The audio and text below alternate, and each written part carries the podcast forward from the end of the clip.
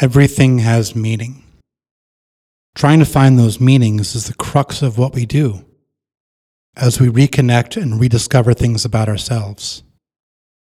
Being reunited with people long absent and sometimes entirely forgotten can fill us with a new vigor that we had previously been missing. It revitalizes us and gives us a new calling on our own paths. I'm calling from Elm Lake.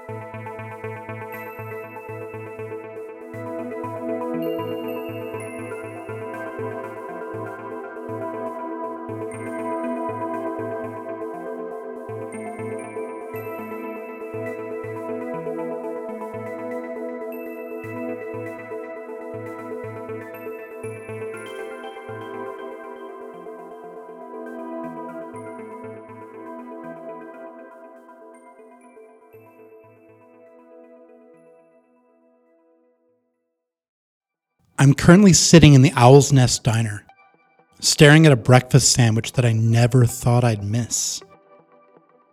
Emilia is here as well, and she's already wolfed down hers, now nursing a cup of dark coffee. Lorraine is bustling around behind the counter, smiling the smile of someone who assumed that everything was lost and would never be found. She takes moments to pause and converse with the doll on the counter, constantly addressing it as George. I can't quite place why, but that name seems so incredibly familiar. And the idea of Lorraine being paired with George in some way also makes more sense than I thought it would. But for whatever reason, the meaning behind this connection keeps eluding my grasp.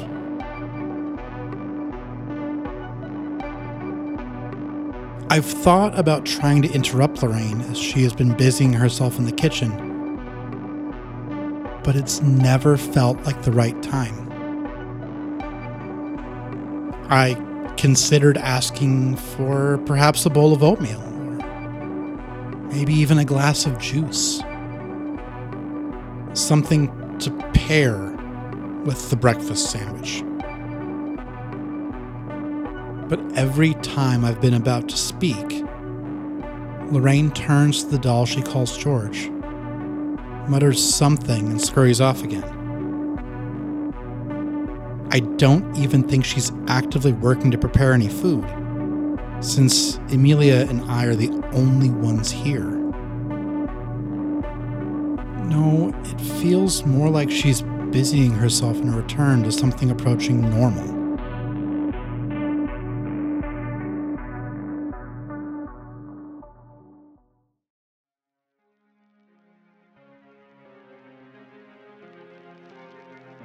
Normal.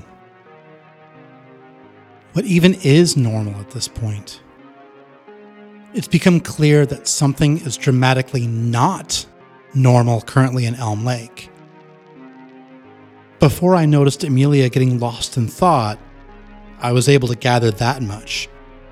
She seems to believe that whatever is wrong is tied to the dolls that have been popping up all over town.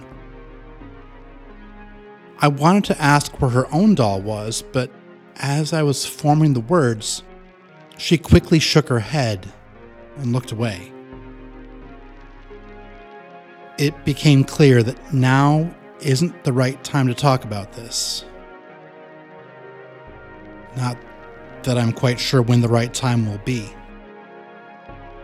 I have to trust that Emilia knows what she's doing and that she'll inform me whenever the correct time is.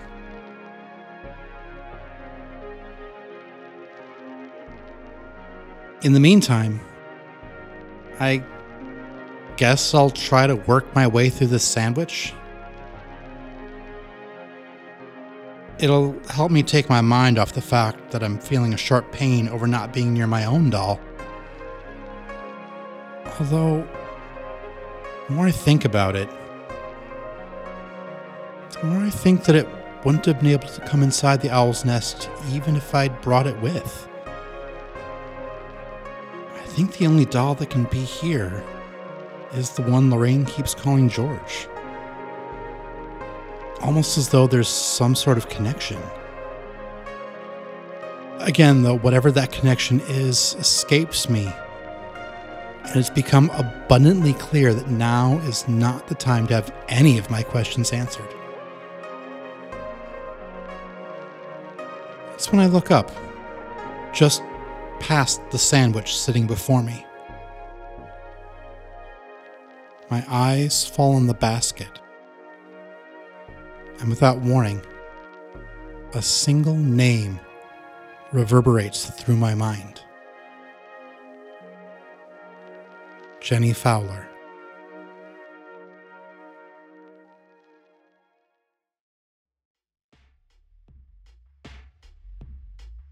I know Anthony has questions. He keeps staring at both me and Lorraine with such a pregnant look, and we're both far too busy to entertain whatever he's working through.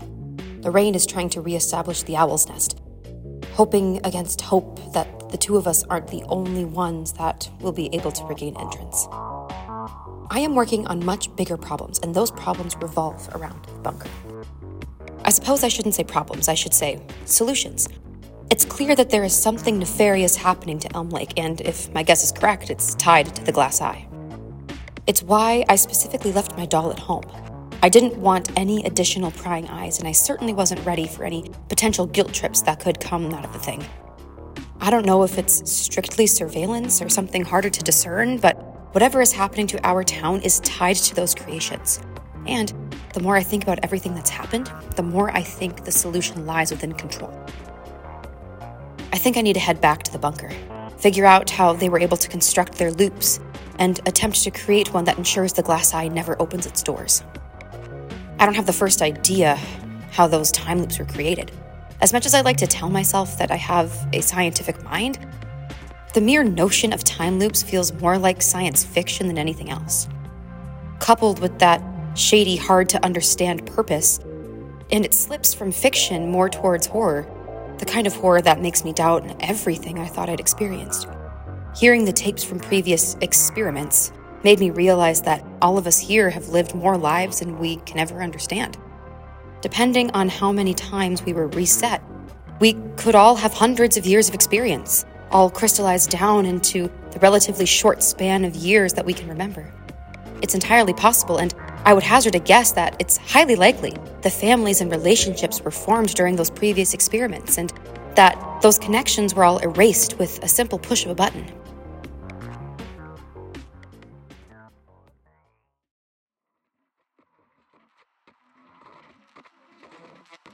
I can't be entirely positive about this, of course. The loops may not have actually reset time, they may have simply caused an erasure of our experiences during that time. Nobody in Elm Lake seemed any younger after I pushed the button than they had before. But that was a relatively short span, all told. If there had been any children here, I might have been able to see with more certainty, but Elm Lake is not a good place for children. So, here I sit, in the Owl's Nest Diner. I'm watching Lorraine bustling about in the kitchen, setting aside recipes and menus for the hope that others will rediscover her business. She's asking Anthony for information about what's happening outside, and he's recounting what he can, including the recent snow accumulation and disappearance. And it makes me realize that, while we were unable to remember this diner existing, Lorraine has been unable to leave. The fact alone steels me. It strengthens my resolve. I glance at the basket that has been brought inside, seemingly set into a place of honor at the counter. Where is its owner? She's never far from it, which tells me something terrible has happened. If this is going to work, I'll need Jenny involved, somehow. For now, though, I'm working through my plans.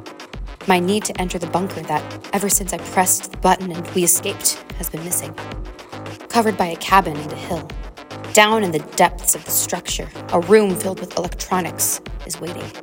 And there, I'll work to construct a new loop. A loop that doesn't include dolls or Marissa or Samantha. A loop where eyes are not unblinking, nor constructed out of glass.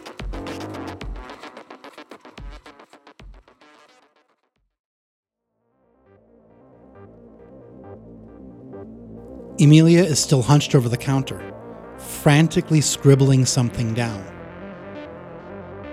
I want to ask what she's working on, but something about her presentation tells me to leave her to her devices. Thankfully, Lorraine at least stopped being quite so preoccupied with restoring the owl's nest to its previous state, and has taken to asking me about the outside. I talk about the snows, and she sits in awe. I don't know why, as the streets were clogged with the stuff. I start to steer the conversation towards the new storefronts I've seen and the seeming growth of the glass eye, but she clucks her tongue and pushes the words away. George doesn't like to think about those things, she says, and I find it impossible to continue. Lorraine heads back to the kitchen, and I carefully take a bite of my sandwich. Before long, my meal is gone, my coffee cup has been refilled, and my eyes drift towards the basket once again. Jenny's name still rings through my mind like a bell chiming over and over again, trying to drive me towards questions I can't even begin to guess. Finally, I ask Lorraine if she's seen Jenny recently. Maybe we just happened to miss her when we came into the diner.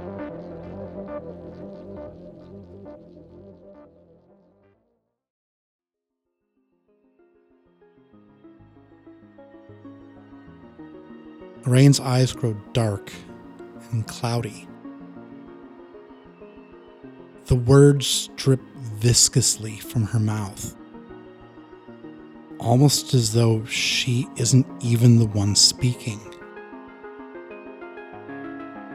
She tells me that Jenny is in danger and that she hasn't been seen in days. That it might already be too late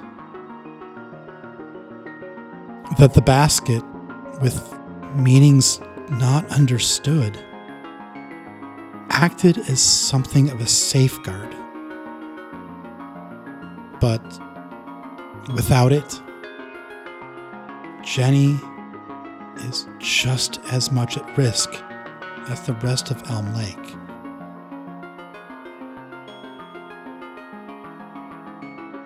I feel my blood go icy cold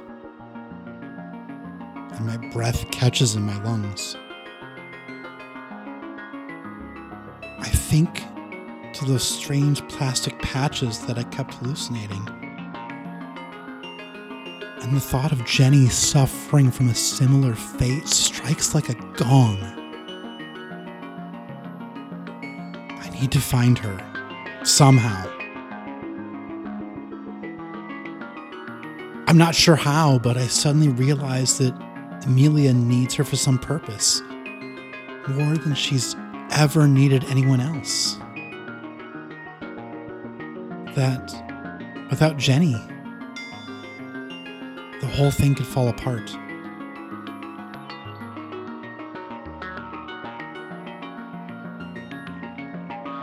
There's only one lead as to where Jenny could be. I need to head to the glass eye.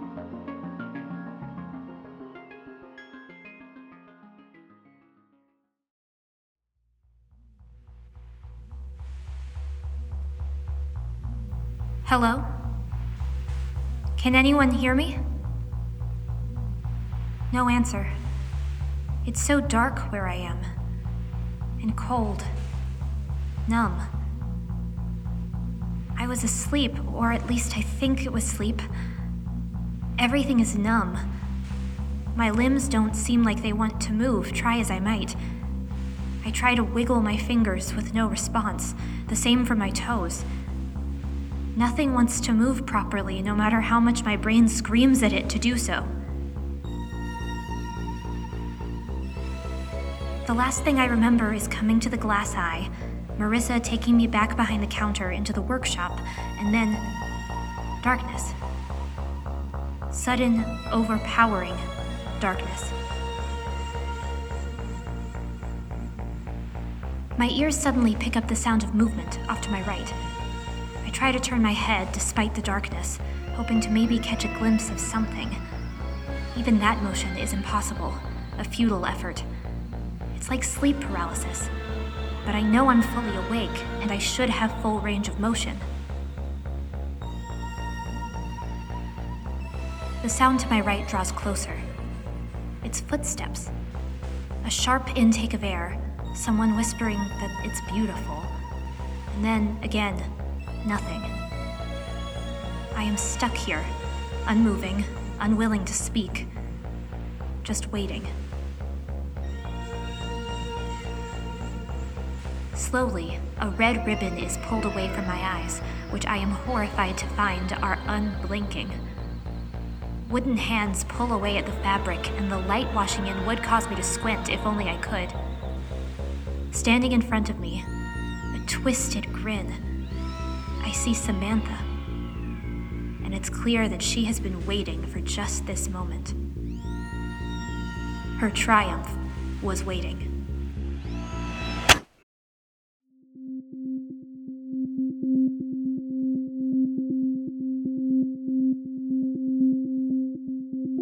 Calling from Elm Lake, episode 42, Building a Loop, was written and produced by Sean Monaghan.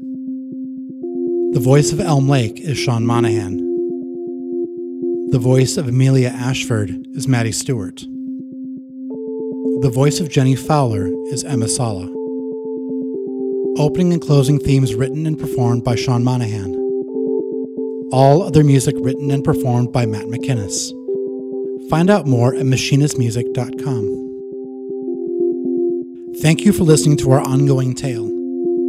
If you've enjoyed our story so far, please leave a rating and review. Word of mouth will help us continue to grow and unfold new tales within our universe. You can also join us at www.patreon.com slash calling from Elm Lake to help support us as independent artists carving out our own space in this creative world. You can find us sporadically posting on social media if you're looking for a little extra strangeness.